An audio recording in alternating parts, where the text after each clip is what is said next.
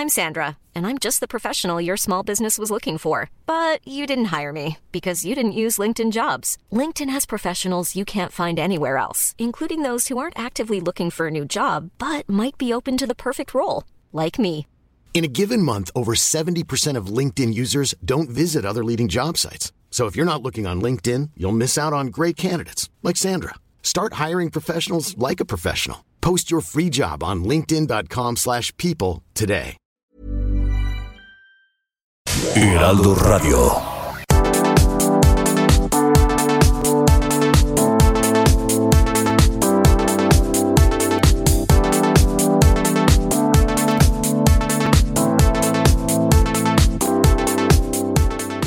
Sí.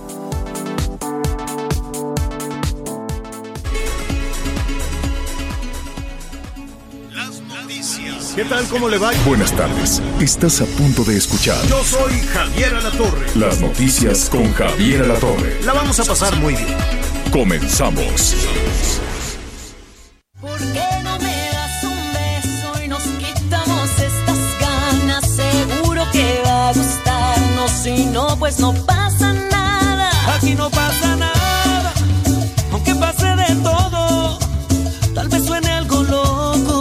Bueno, pues eh, ahí está, los saludamos como siempre, mucho, mucho gusto que nos acompañe este inicio de la tarde. Yo soy Javier Alatorre, qué bueno que está con nosotros porque vamos a tener mucha información, muchísimas noticias, además de las que están en este momento en desarrollo. Anita Lomelí, qué gusto saludarte para iniciar la semana, ¿cómo estás? Hola Javier, muy bien, muchas gracias, muy buenas tardes a ti a todos nuestros amigos. Miguel Aquino, pues bien, fíjate que eh, pues en función de tanta información que tenemos en desarrollo y pues de lo más importante de lo que se ha informado de la salud del presidente, estaba yo viendo una foto que publicó el subsecretario López Gatel, en donde se le ve muy bien al presidente, una foto de perfil que estaba hablando con Putin, el presidente ruso, sobre esta vacuna Sputnik 5, Sputnik B, este, y pues bueno, son buenas noticias y, y que se sienta bien como todas las personas que están atravesando por este, por este momento delicado, pues da gusto, ¿no? Sí, seguramente se va a recuperar muy rápido. Antes vamos con Miguel Aquino a saludarlo. ¿Cómo estás, Miguel? ¿Qué tal Javier, Anita, amigos? Muy buenas tardes, me da mucho gusto saludarlos a ti y a todos nuestros amigos a lo largo y ancho del país. Sin duda, desde el día de ayer, vaya que enloquecieron las redes sociales con este anuncio del presidente Andrés Manuel López Obrador, a quien le mandamos todas las vibras y sobre todo nuestros mejores deseos, muy independientemente de las ideologías, de la política. Por supuesto que la salud de cualquiera es de preocuparse y más en esta situación de pandemia. También pues un abrazo para toda la gente que en este momento pues tiene alguna pues, alguna persona en el hospital, que tiene alguna persona pues que está enferma y sobre todo que está en cuarentena. Pero en especial, Sí. insisto, a toda esta gente que hoy está padeciendo y de nueva cuenta, gracias a toda la gente del sector salud. Así es, un abrazo fuerte y la pronta eh, recuperación del presidente. No sé eh, cuántas personas a su alrededor se estén haciendo la prueba. Sabemos que, que el canciller, y me refiero alrededor del presidente, que tuvo gira en San Luis Potosí, que tuvo gira en Nuevo León, que se reunió con el canciller, que se reunió con el, el Bronco, con Romo. Este, evidentemente le enviamos un, un, un abrazo a Beatriz Gutiérrez Müller, que este, pues muy probablemente. negativo. ten- ¿Ella- ¿Ya es negativo? Sí, sí, ella también se practicó la prueba y es negativo. No tengo Ah, claro bueno. si Jesús, eh, el hijito, también, pero por lo que, pero sí estamos seguros que Beatriz Gutiérrez Müller salió negativa. Ah, pues qué bueno, eso, eso nos da, eso nos da mucho gusto. Y vamos a ver, el canciller Marcelo Ebrard dijo que se va a guardar un rato, este, que va a esperar unos días. Bueno, que hoy se hace un examen y el miércoles otra vez, ¿no? Para ver, este, pues eh, si, si tuvo por ahí eh, alguna, algún contagio de su contacto con, con el presidente.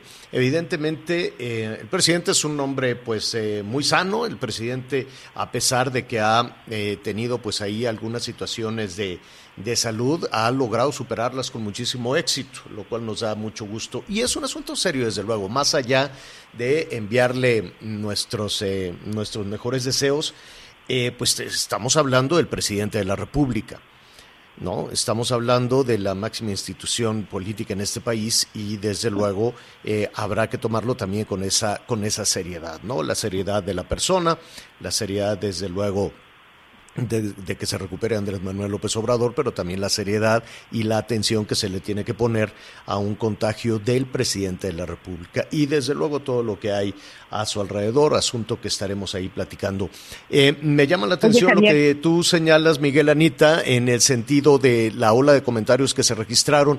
Honestamente, yo no me meto mucho a los este a las, eh, ¿cómo se llama? Toda la polémica que en ocasiones se genera, porque necesitas muchísimo tiempo necesitas mucho tiempo para estar escuchando a uno y luego a otro y luego a uno y luego al otro y cuando te das cuenta ya te metiste en un berenjenal que ni te toca ni te corresponde y en una conversación de gente que quién sabe quién sea y no me refiero a la situación del presidente sino en, en general, ¿no? Ante cualquier situación luego salen que si los chairos, que si los fifí, que si fulano, que si mangano.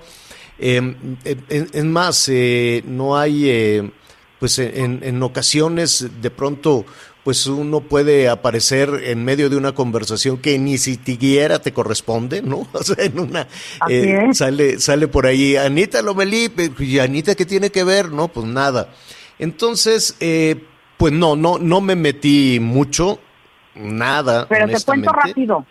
A ver, dime. Te cuento rapidísimo. Mira, primero decir que había un plan eh, de emergencia, por así decirlo, en el caso de que el presidente se enfermara. Entonces, todos los especialistas ya estaban organizados, era cuestión de que pues esperaban que no sucediera, sucedió. Entonces, hay un, un mecanismo, eh, un protocolo para estar muy pendientes de la salud del presidente, está encabezado por el secretario de salud y, y, el saldo pues es hasta este momento positivo, está tranquilo y en casa descansando.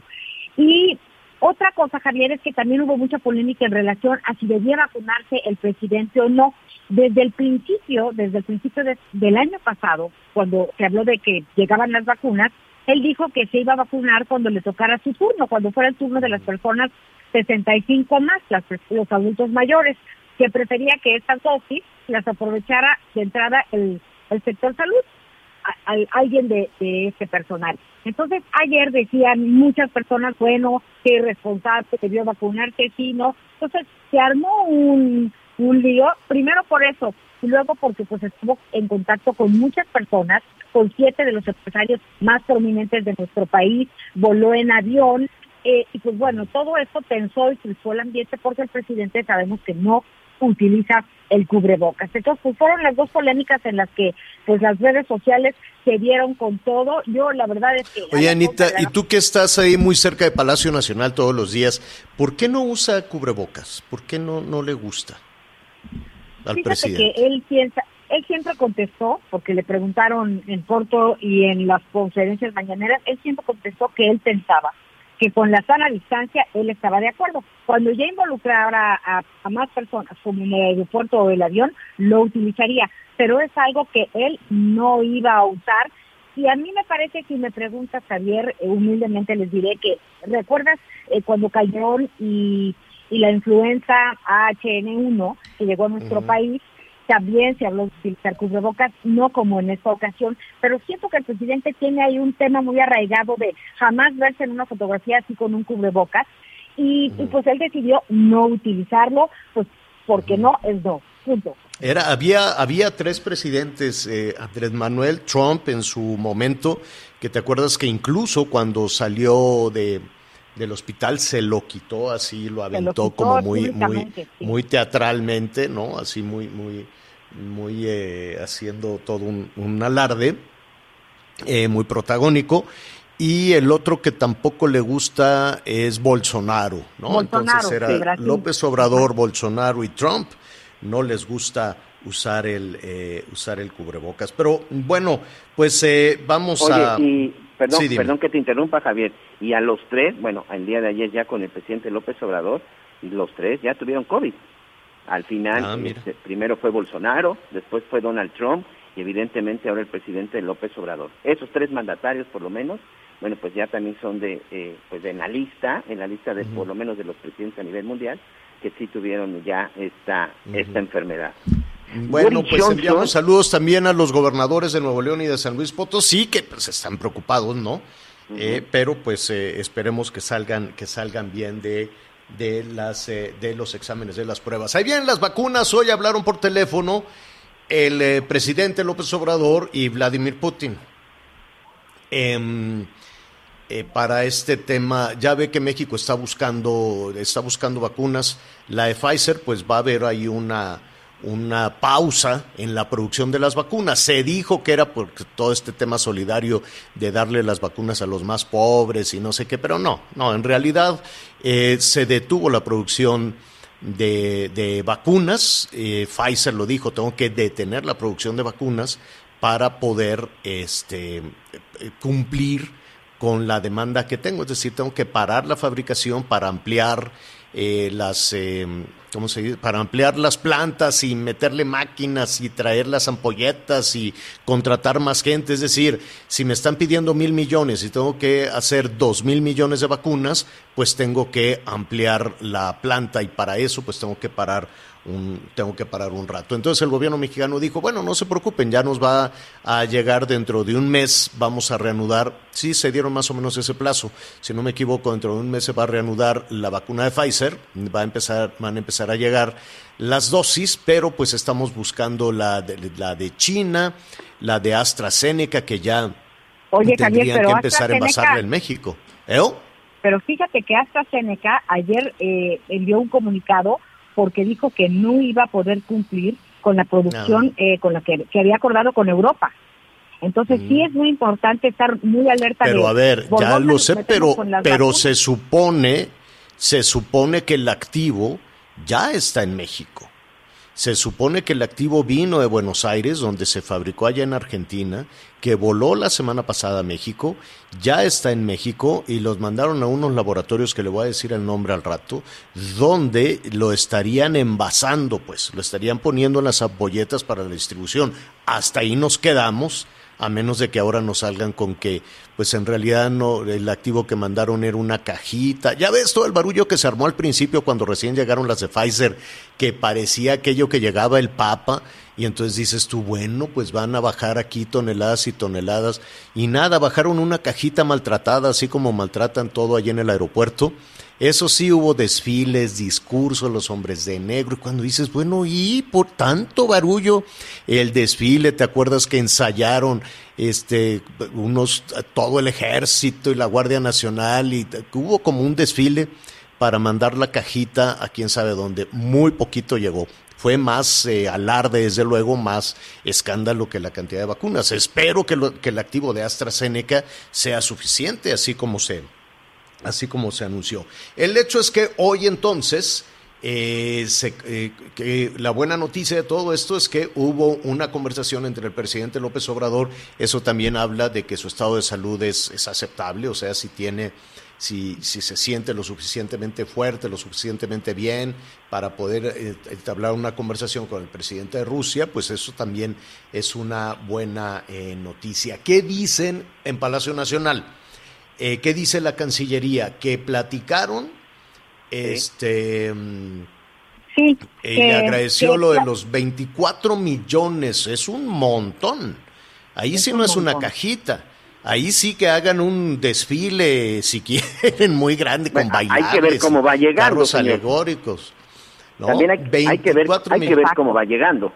Que eso, que eso ha sido que es también para parte. 12 millones de personas. Sí, pero también Somos de esos de 100, de esas también, 24 millones de también. dosis, ¿cómo se van a estar distribuyendo? ¿Cómo van llegando? Si Mira, van a llegar de a 100 mil o de si llegan esas dosis, si se reanuda lo de Pfizer y llegan los 24 millones, con esa cantidad, aunque sea solo la mitad, con esa cantidad de personas vacunadas ya estaríamos del otro lado en el control de la, de la vacuna. Yo por eso me voy despacito con los números, las cifras, todo lo que se nos ha prometido, por muchas razones. No es por mala fe. La gente, desde luego, eh, todos los niveles de gobierno te prometen muchas cosas para que te sientas, para, para que no se caiga el ánimo, para que no caiga la incertidumbre, y te prometen y te pro- Pero como te prometen tanta cosa diario, pues se van agolpando las otras promesas. Para estas fechas ya deberíamos de estar con unos niveles de vacunación enormes, porque se supone que para el mes que, ¿en qué mes estamos? Enero, febrero, que para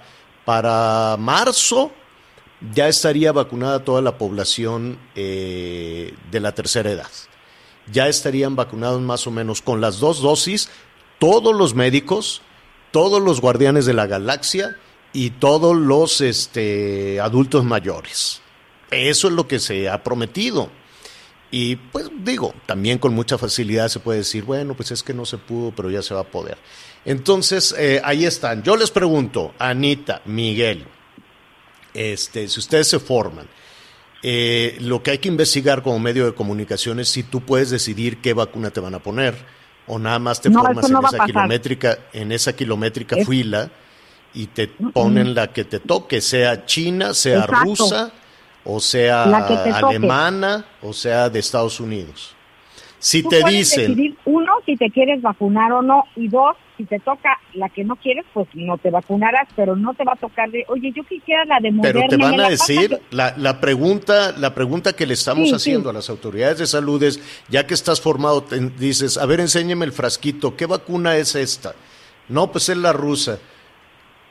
Pues no sé, ¿usted cuál prefiere? ¿La rusa, la china, la mexicana, la qué otra hay? Alemana y la moderna que es la de los Estados Unidos. ¿Tú cuál te pondrías, Anita?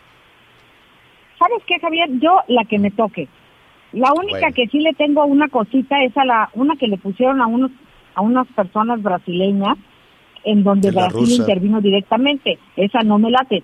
Pero la rusa. pues, la que no la rusa con No, algo creo de que es la china, creo que es la china, la de Cancín. una tropicalizada que no me que no me inspiró, pero yo me, la que me toque me va a dar mucho gusto. Bueno, tú, Miguelón, Este, yo sí me esperaría por lo menos a la alemana o a la americana. Ay, Miguel. ah, pues oye, pues ya si te van a vacunar, pues ahí Que está. sea bien. Pero mire, primero Dios, ya vienen las vacunas y sabe también que es otro asunto alentador que ya viene el medicamento, ya estuvimos hablando de eso el pasado viernes, lo cual también es una muy buena noticia. Eli Lili, este laboratorio, que por cierto, Miguel, vamos a, a ver si la representación de los laboratorios en México nos puede ampliar la información respecto a este remedio, ¿no? Que no es necesariamente la vacuna, que ya anunciaron que pasó todas las pruebas de efectividad, sobre todo en adultos mayores, y eso, la verdad, es que es una muy buena noticia, una muy, muy buena noticia, más allá de, las que ya hay. El hecho es que, pues, eh, ya vienen, o por lo menos eso dijo este Vladimir Putin, que, que ya vienen 24 millones de dosis. De cualquier forma, me llama también la atención que los rusos que están enviando a diferentes partes del mundo y a México 24 millones de dosis tienen tan, tan, tan, tan bajo eh, nivel de vacunación. El nivel de vacunación de los rusos, le voy a, eh, en general en el mundo, México está muy, muy abajo, desde luego, entre los países que ya iniciaron el proceso. Ahí súmele que hay eh, la gran mayoría de los países ni siquiera ha iniciado el proceso, ha iniciado el proceso de vacunación. México se pegó por ahí con los países ricos para iniciar este, este proceso. Va muy lento, pero si no me equivoco, los únicos que traen un ritmo de vacunación aceptable es Israel. De ahí ya en fuera. más del 40% de sus habitantes ya están vacunados, señor. Israel, Israel va muy bien y si tienes por ahí la, la lista, la vamos a buscar ahorita en un, en Sí, un señor. momentito más. Pues la, la de Estados Unidos es muy, eh, digo, la de Estados Unidos es baja y la de los rusos más baja todavía. Entonces, Oye, también pues, está- si yo hubiese estado ahí en esa conversación, perdón Anita, si yo hubiese estado ahí en esa conversación, le hubiera preguntado, oye, presidente Putin, pues muchas gracias por, por eh, que nos están mandando estos 24 millones de dosis, pero ¿por qué tú no las estás aplicando? Digo, ¿Qué te anda fallando, amigo? ¿No? ¿Qué, Porque es lo que está, con qué estás batallando? ¿O será que, pues no lo sé? ¿Qué pasó, Anita? Me dices. Mira, fíjate, en los cinco primeros lugares de, de cómo van avanzando los países en cuanto a la vacunación está primero Israel, que de verdad es muy impresionante, y después sigue los Emiratos Árabes Unidos, después Bahrein, las Islas Seychelles y eh, Inglaterra. Esos son los cinco primeros que van adelante. Los cinco últimos está De abajo para arriba es México, Netherlands, Argentina, Costa Rica, Oman y dos lugares arriba está Rusia. Entonces, pues no se no se entiende, no se explica cómo teniendo siendo productores de vacuna van tan mal. Ujú, Es eh, justo por eso. Digo, si a mí me hubieran invitado ahí de metiche nada más a la conversación, ¿no? Le hubiera preguntado, oiga, presidente, pues muy bien, ¿no? Qué bueno que nos va a mandar 24 millones, pero nada más dígame que usted no la quiere, no, no le gustó, o como no que por qué no, o como que por qué no está usted aplicando su, su vacuna. Bueno, Em, eh, déjeme, déjeme decirle que este, hoy al ratito vamos a hablar del Censo Nacional de Población y Vivienda del 2020. Este, mm, El creo que ya me contaron, fíjate. nunca me habían contado. Y entonces lo que ¿Cómo? hice, si no, pues a mí nunca me habían censado, jamás. Entonces, este, lo que hice fue autocensarme en línea. Porque dije, ya que me cuenten, nunca me cuentan. Hay muchas Levantaste cosas. Alcé la manita y dije, oye, hay manera de que me cuenten, porque entonces lo hice, lo hice en línea. Como muchas otras cosas en las que los ciudadanos no nos, toma- no nos sentimos tomados en cuenta, ¿no? Sobre en las eh, cuestiones, en, en ocasiones de las obras básicas eh, urbanas, o no te sientes tomado en cuenta en la seguridad. Tú, Anita, tú, Miguel, te, te sientes tomado en cuenta en la seguridad? ¿Te sientes seguro? No. Yo formo parte de ese altísimo porcentaje de mexicanos que tampoco me siento tomado en cuenta con la seguridad, ¿no? ¿Te sientes tomado en cuenta con la salud, por ejemplo? No, por supuesto que no, señor. ¿No? Tú, Por Anita. supuesto que no. ¿No? Entonces, pues, no, no me sentía tomado en cuenta con la salud, no me siento tomado en cuenta con la seguridad, eh, no me siento tomado en cuenta con eh, el, el crecimiento urbano, con el desarrollo urbano, con muchas, muchas cosas que no nos sentimos tomados en cuenta. Entonces, pues tampoco me sentía yo tomado en cuenta con la cuestión de, del censo, pero pues dije, no, ya, no me voy a estar aquí esperando a que me vengan a preguntar, porque pues nunca iban, pero lo hice en línea y entonces yo recuerdo que aquí lo que me llamó la, la- la atención de las cifras del INEGI, que tiene por ahí muchos datos muy interesantes, Muy muchas interesante. este, el primero que se hizo digital totalmente, Javier. Exactamente, entonces ya por eso me contaron, pero antes pues yo no, Ah. no, no, no, no, no me habían, este, no me habían contado. Bueno, eh, lo que podemos decir en términos generales, yo pensé que éramos más. Por alguna razón pensé que éramos más, pero no, somos 126 millones 14 Javier, mil pero somos un 24 chorro. personas. Sí, Oye, pero, pero- andábamos con que éramos 128, casi 130. Sí, porque incluso en estos días, cuando se han estado hablando de las vacunas, este, tanto las autoridades federales han dicho se tienen que vacunar a los 130 millones de mexicanos y estamos trabajando para que 130 millones de mexicanos tengan la vacuna y de repente, bueno, pues nos faltaron cuatro. Yo tengo una duda de que eh, cómo le hicieron y si finalmente hay que recordar que este censo del INEGI fue muy accidentado porque prácticamente cuando empezaba fue cuando encerrados y en cuarentena y muchos de los eh, de esa gente que estuvo en el censo bueno pues evidentemente no no pues no llegó hasta donde tenían que llegar Eh, una pregunta es por ejemplo para todos nuestros amigos para todos nuestros familiares para todos nuestros paisanos que están en la zona de los Estados Unidos si finalmente sí lograron eh, censarse yo tengo familiares en la en la Unión Americana señor que precisamente platicaba con ellos en la mañana para saber, porque yo tenía esta duda, no lo censaron, no se metieron a, a- a ninguna página y no, y no reportaron, por llamarlo de alguna forma, su, su existencia y su estadía en los Estados Unidos.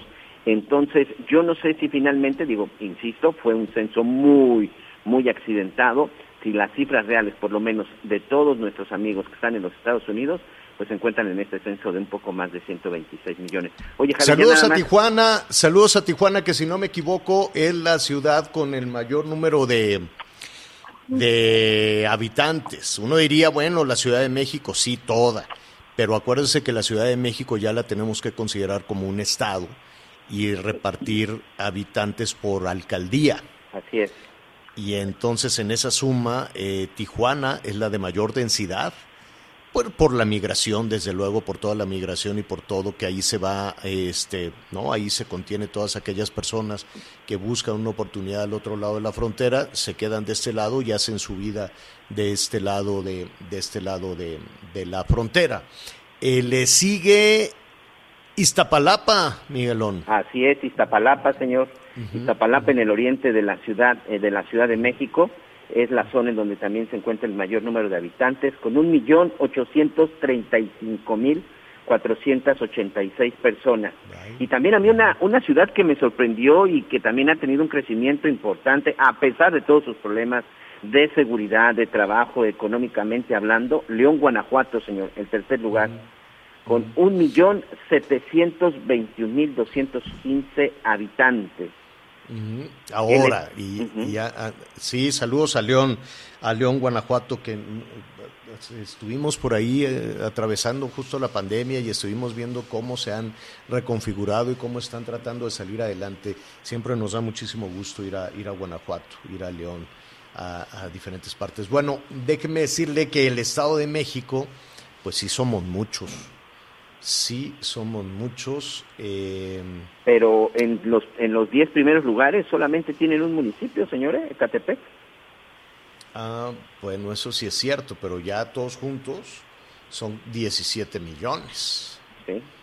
17 millones es, es, eh, es muchísimo. Bueno, pues estaremos ahí revisando. La Ciudad de México tiene 9 millones, bueno, 9 millones 200 mil.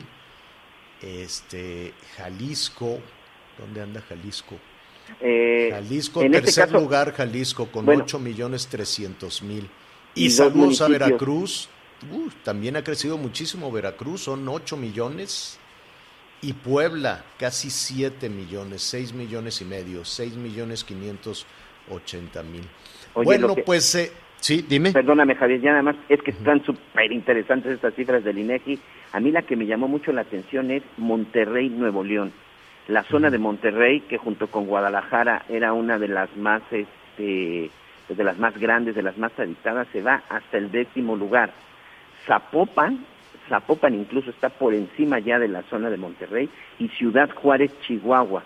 También Ciudad Juárez, otra ciudad fronteriza, que como tú bien dices, tiene que ver con este asunto de la migración, más de millón y medio de habitantes en esa pequeña, en esa pequeña ciudad, porque realmente Ciudad Juárez no es una ciudad muy grande. Bueno, eh, lamentable además el fallecimiento de otro funcionario en el gobierno de la Ciudad de México. Falleció eh, a propósito de complicaciones con el COVID el subsecretario de Gobierno de la Ciudad de México, Abelino Méndez. Descanse en paz. El anuncio pues también lo retomó Claudia Sheinbaum. Vamos a hacer una pausa. Volvemos de inmediato. Sigue con nosotros. Volvemos con más noticias. Antes que los demás. Heraldo Radio, la H que sí suena y ahora también se escucha.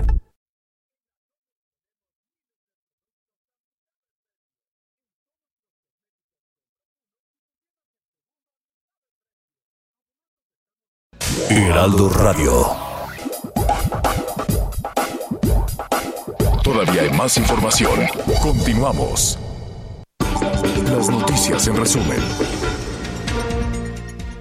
La línea 1 del transporte colectivo Metro que va de Pantitlán a Observatorio reinició sus operaciones después del incendio en el puesto central de control. En Guadalupe, Nuevo León, inició la campaña de vacunación masiva contra la influenza en el estacionamiento del Parque La Pastora. La vacuna es aplicada a los automovilistas sin que tenga que descender de su vehículo. La Fiscalía de Tamaulipas informó que abrió una investigación por homicidio tras el hallazgo de 19 cuerpos y dos vehículos calcinados en el municipio de Camargo. Hoy el dólar se compra en 19 pesos con 69 centavos y se vende en 20 con 19. El reporte carretero. Muchas gracias, saludos a todos nuestros amigos que nos acompañan en alguna carretera del país y saludos a nuestros amigos hasta la zona de Baja California. Continúan pues los problemas con el clima.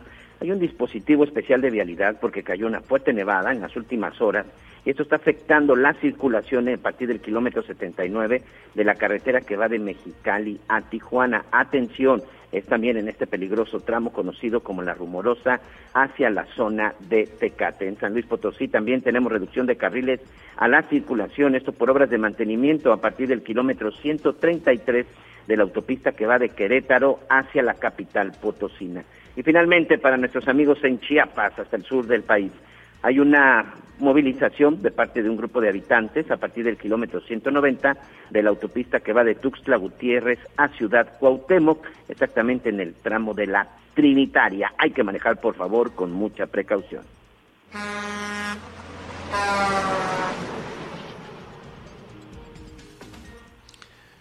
Muy bien, em, hay, eh, hay, información en desarrollo que tiene que ver también con las disposiciones anunciadas para el ingreso a los Estados Unidos. En un eh, momentito más se lo, se lo vamos a, comentar y aparte le vamos a hablar de una, eh, una sanción. Este es un asunto muy interesante que tiene que ver también con, los, con, con, eh, la pues con la con la transparencia de los proveedores sobre todo de gobierno de gobierno federal no que es el gran este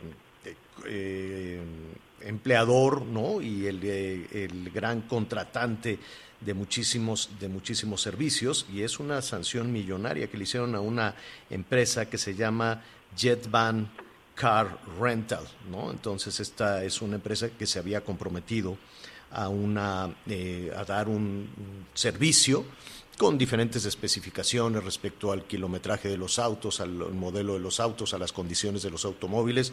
Al parecer no se cumplió este acuerdo que tenía desde luego con el gobierno, con el gobierno federal, con instancias de, gobierno federal. Este era un acuerdo que se tenía en el Servicio de Protección Federal, no lo cumplió y me refiero a esta empresa Jetvan Car eh, Rental este, y le dieron una multa a Miguel, eh, pues muy grande, lo inhabilitaron y una multa económica eh, importante, ¿no? Sí, es una multa de más de un millón cuatrocientos treinta mil pesos. Quedó inhabilitada por un año esta empresa arrendadora y sobre todo porque era la que prestaba servicios eh, para la en esta unidad de servicio de protección federal, esta o que depende o dependía antes de Policía Federal, hoy de la Guardia de la Guardia Nacional. Sí, sin duda, pues algo que se afecta de manera de manera importante a esta empresa y pues también empezar a ver pues qué pasó con esos contratos, señor. Exacto, ¿qué pasó? Y, y más allá de los contratos, la manera de cumplirlos, ¿no? Porque si tú eres proveedor, imagínate, vas a ser proveedor del gobierno, bueno, y de cualquier otra persona, pues te tienes que esmerar. Imagínate si no se le cumple, si no se le cumple al gobierno, cuántas, cuántas personas también, este, pues son eh, sorprendidas eh, por diferentes arrendadores. En este, en este caso, pues a esta empresa se le sanciona por un número importante de unidades eh, que no eran del modelo adecuado, que tenían más de 40 mil kilómetros, etcétera, etcétera. El hecho es que lo van a inhabilitar y además de la inhabilitación por tiempo determinado y por la sanción económica, dos cosas eh, fundamentales, dos cosas importantes, pues tienes un tache, ¿no? un tache que te pone la función, la Secretaría de la Función Pública para ser proveedor de gobierno, bueno, pues ya cuando te acerques estarás de nueva cuenta, pues en la sospecha. JetVan se llama esta empresa y seguramente, pues por este tipo de acciones también eh, afecta su posición en el mercado de eh, arrendamiento de, de, vehículos, ¿no? JetVan, pues Imagínese, por una mala decisión como esa, pues arruinas también en medio de todo este tema.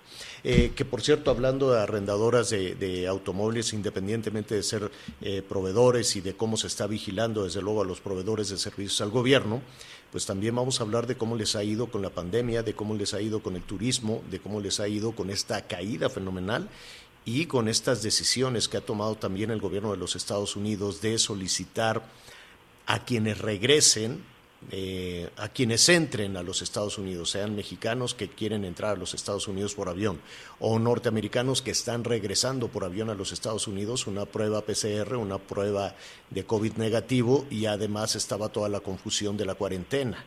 Evidentemente eso, pues de, momento, pues afectaría también a aquellas personas que quieren viajar o que estaban planeando viajar a México. Dicen, pues ahora imagínate el regreso como, como estaría, entonces pues muchas personas suspenden también su, su, viaje. Ya lo vamos a ver en un momentito más. Antes vamos eh, eh, rápidamente a ver cómo fue este anuncio del eh, presidente Em, que sí sorprendió ayer en horas de la tarde. Sandra Argüelles, ¿cómo estás? ¿Cómo estás, Javier? Muy buenas tardes, te saludo con gusto. Pues este fin de semana el presidente Andrés Manuel López Obrador mantuvo contacto con media docena de secretarios de Estado quienes pues no portaron cubrebocas e incluso no tomaron medidas de sana distancia. Y esto se da, bueno, después del anuncio del presidente ayer, ayer ya por la noche, dar positivo a COVID-19. Pero vamos por orden.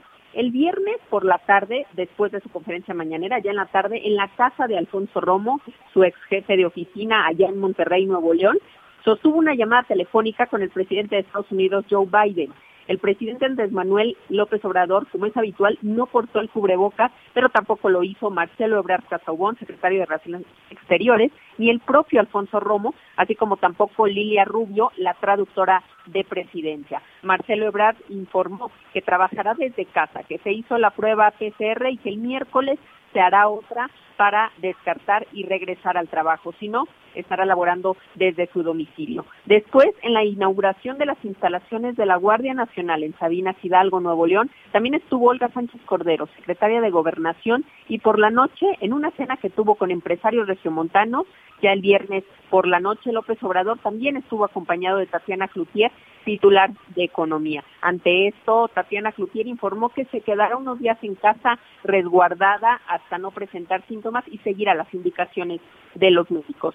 Mismo el gobernador de Nuevo León, Jaime Rodríguez Calderón, el Bronco, quien expresó a través de Twitter que tras asistir a eventos con el presidente durante el fin de semana estará al pendiente de sus síntomas y de presentar alguno, pues se realizará la prueba de detección de COVID-19. Entre el sábado y el domingo, el mandatario también estuvo acompañado eh, a supervisar programas de bienestar y a inaugurar cuarteles de la Guardia Nacional por el general Luis Crescencio Sandoval, secretario de la Defensa Nacional, el almirante José Rafael Ojeda, titular de Marina, y por Rosa Isela Rodríguez, secretaria de Seguridad y Protección Ciudadana. Cabe destacar que estos dos últimos funcionarios pues ya, ya han dado positivo a coronavirus y ya padecieron de ese virus. También pues acompañaron al mandatario Javier May, secretario de Bienestar, y la subsecretaria Ariadna Montiel, así como Luis Rodríguez Bucio, comandante de la Guardia Nacional. Cabe mencionar, Javier, que el mandatario también sostuvo un encuentro con Clara Luz Flores, virtual candidata de Morena al gobierno de Nuevo León, con quien desayunó este sábado. También estuvo pues pegado a él Daniel Asaf Manjarres, quien lo hace como en todas sus giras. Él es jefe de ayudantía de presidencia y viajó junto al presidente López Obrador en los vuelos comerciales rumbo a Monterrey, Nuevo León y de San Luis Potosí a la Ciudad de México. Además, Asaf Manjarres viajó en la misma camioneta que trasladó al presidente en su gira por diversos municipios de Nuevo León y San Luis Potosí. También informó que se mantiene al tanto de posibles síntomas para realizarse la prueba. Y ahí mismo, ya el domingo, el mandatario presidió junto al gobernador Juan Manuel Carrera la ceremonia de inauguración de las instalaciones de la Guardia Nacional en el municipio Soledad de Graciano Sánchez. El mandatario de San Luis Potosí se dijo asintomático y anunció que se hará la prueba de PCR esta mañana, además de desearle pronta recuperación al presidente. Y la secretaria de Gobernación, Olga Sánchez Cordero, es quien estará a cargo de las conferencias mañaneras mientras el presidente se recupera. Y esto fue lo que dijo esta mañana desde Palacio Nacional. El presidente es un servidor público comprometido con el pueblo de este gran país por lo que incluso en esas circunstancias sigue dirigiendo a distancia los esfuerzos de esta cuarta transformación de la vida pública de México. El presidente de todas y de todos los mexicanos es uno, el presidente Andrés Manuel López Obrador, y que debe quedar claro, se encuentra en pleno ejercicio de sus funciones como presidente de la República. De acuerdo con la secretaria de Gobernación, López Obrador está estable y resguardado en su domicilio ahí mismo en Palacio Nacional y comentó que la esposa del presidente dio negativo a la prueba. Sánchez Cordero también dijo que su test de diagnóstico rápido para COVID-19 dio negativo, sin embargo, bueno, está esperando los resultados de la prueba PCR, así lo dijo. Seguramente todos los que hemos estado en contacto con el presidente, inclusive los que estuvieron el propio, el mismísimo viernes en la tarde eh, con el presidente, el ingeniero Alfonso Romo, el canciller Marcelo Ebrard, la misma intérprete, eh, obviamente el, señor presidente, todos los que estaban eh, en la llamada al, presidente Biden seguramente están siguiendo todos los protocolos. Yo estoy siguiendo el protocolo, desde luego, y yo les comenté que llegando del avión el día de ayer eh, me sometí a una prueba rápida y a la otra. Javier, pues este es mi reporte. Bueno, pues veremos los resultados también de las pruebas que se hagan los funcionarios. Y desde aquí reiteramos pues nuestra eh, intención de que el presidente rápidamente regrese a, sus funciones con normalidad, que lo está haciendo, está trabajando, ¿no? Pero eh, cuidando, cuidando su salud y checando la evolución de su salud. Muy bien, eh, gracias, gracias por el reporte, como siempre, como siempre, muy muy, muy, eh, muy completo. Vamos a estar más eh, con más información un poquito más adelante. Sandra, gracias. Buenas tardes. Gracias, Javier. Buenas tardes. Hasta luego. Una pausa. Volvemos. Sigue con nosotros. Volvemos con más noticias. Antes que los demás. Heraldo Radio. La HCL se comparte, se ve y ahora también se escucha.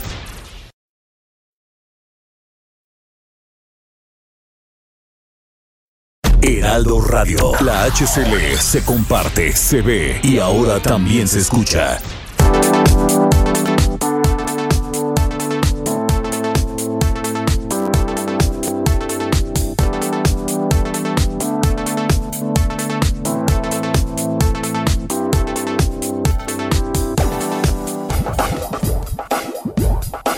Todavía hay más información. Continuamos.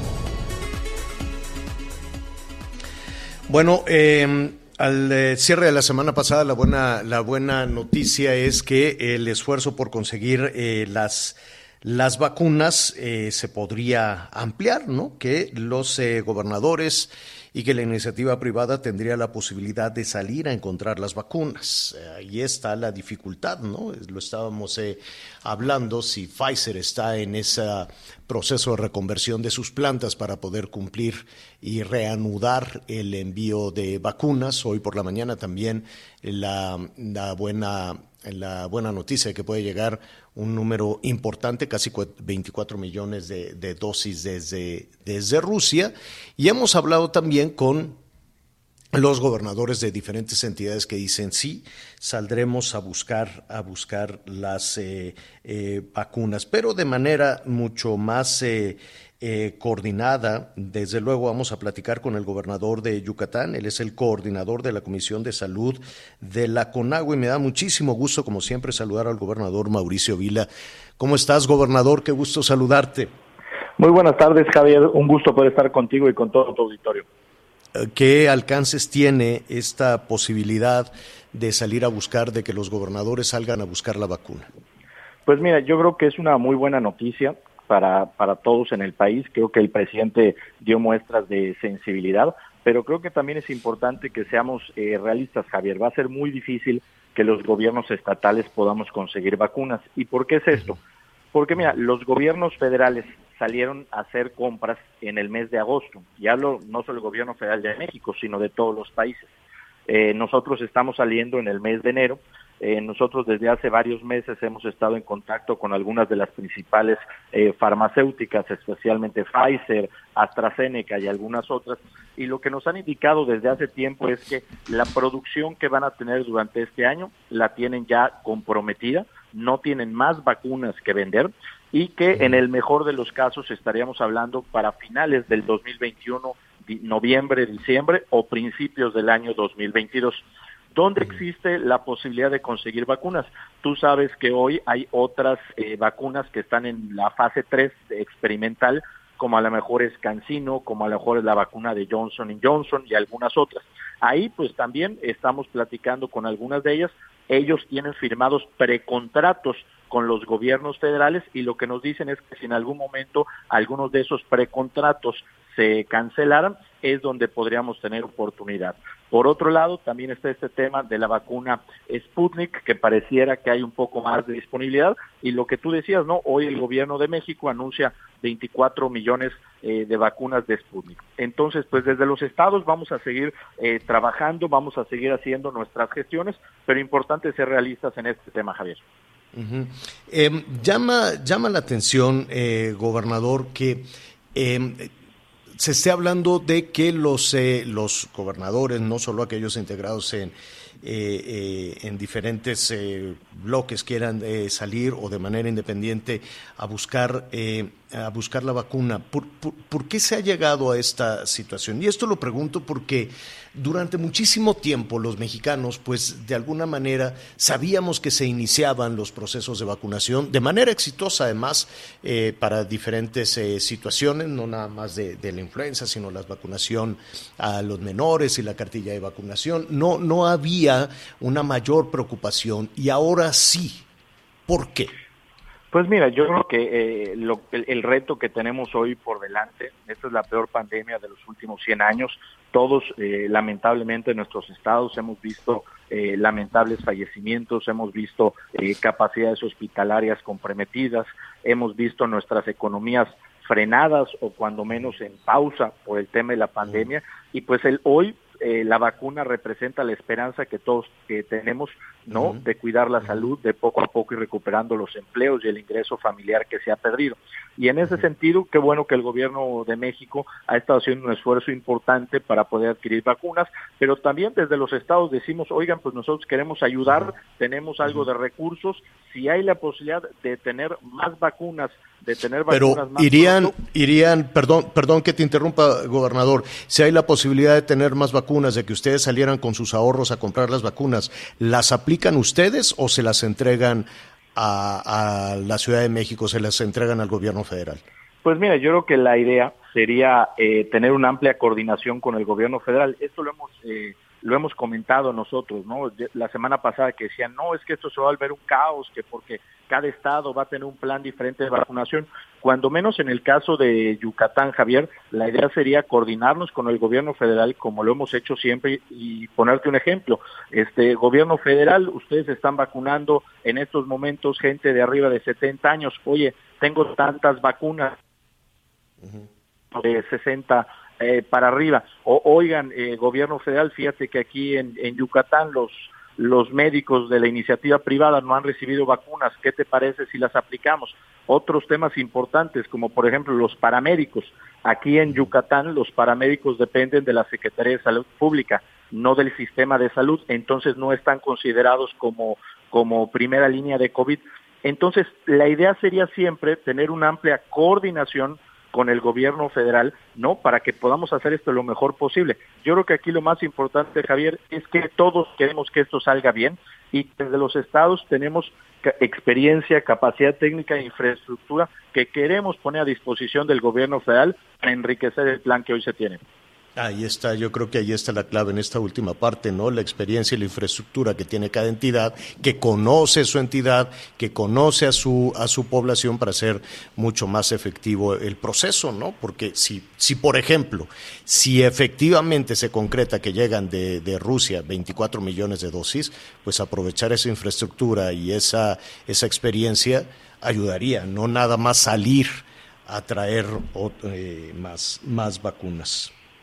Sí, por supuesto, Javier. Nosotros, por ejemplo, hemos insistido mucho en este tema de las eh, brigadas que se quieren formar, estas brigadas de 12 personas, donde de las 12 personas solo hay dos miembros del personal de salud.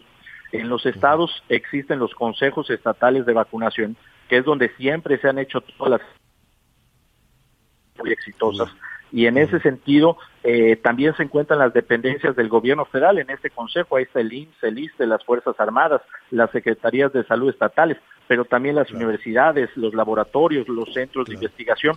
Entonces lo que estamos diciendo es, oigan, estas, estas brigadas las vemos un poco cojas en el tema médico, ¿por qué no nos dejan aportar, por qué no nos dejan sumar a nosotros gente a estas brigadas para que haya la mayor cantidad de personal de salud en, eh, en estas brigadas? Porque al fin y al cabo, este es un tema de salud pública y quienes deben de estar en las brigadas deben de ser los expertos. Claro, definitivamente. Gobernador, te, agradecemos. Hay muchísimo, muchísimo tema, eh, desde luego, y si nos permites mantenernos en comunicación contigo, hablemos de las decisiones que se está tomando, que está tomando el gobierno de, de, los Estados Unidos que puede afectar de nueva cuenta en materia, en materia turística, y hablemos también de cómo Yucatán ha logrado sortear algunas de las dificultades que ha significado la pandemia. Por lo pronto, pues te, te agradecemos muchísimo esta conversación, gobernador. Al contrario, Javier, un gusto poder estar contigo y con todo tu auditorio y encantado de poder estar con ustedes cuando así lo crean pertinente. Gracias, gracias. Es Mauricio Vila, el gobernador de Yucatán, a quien le enviamos un abrazo muy fuerte. Vamos a hacer una pausa y volvemos inmediato. Sigue con nosotros. Volvemos con más noticias. Antes que los demás. Heraldo Radio, la H que sí suena y ahora también se escucha.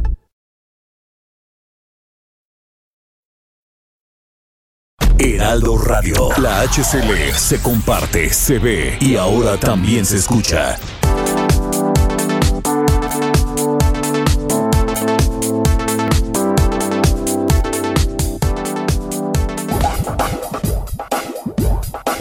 Todavía hay más información.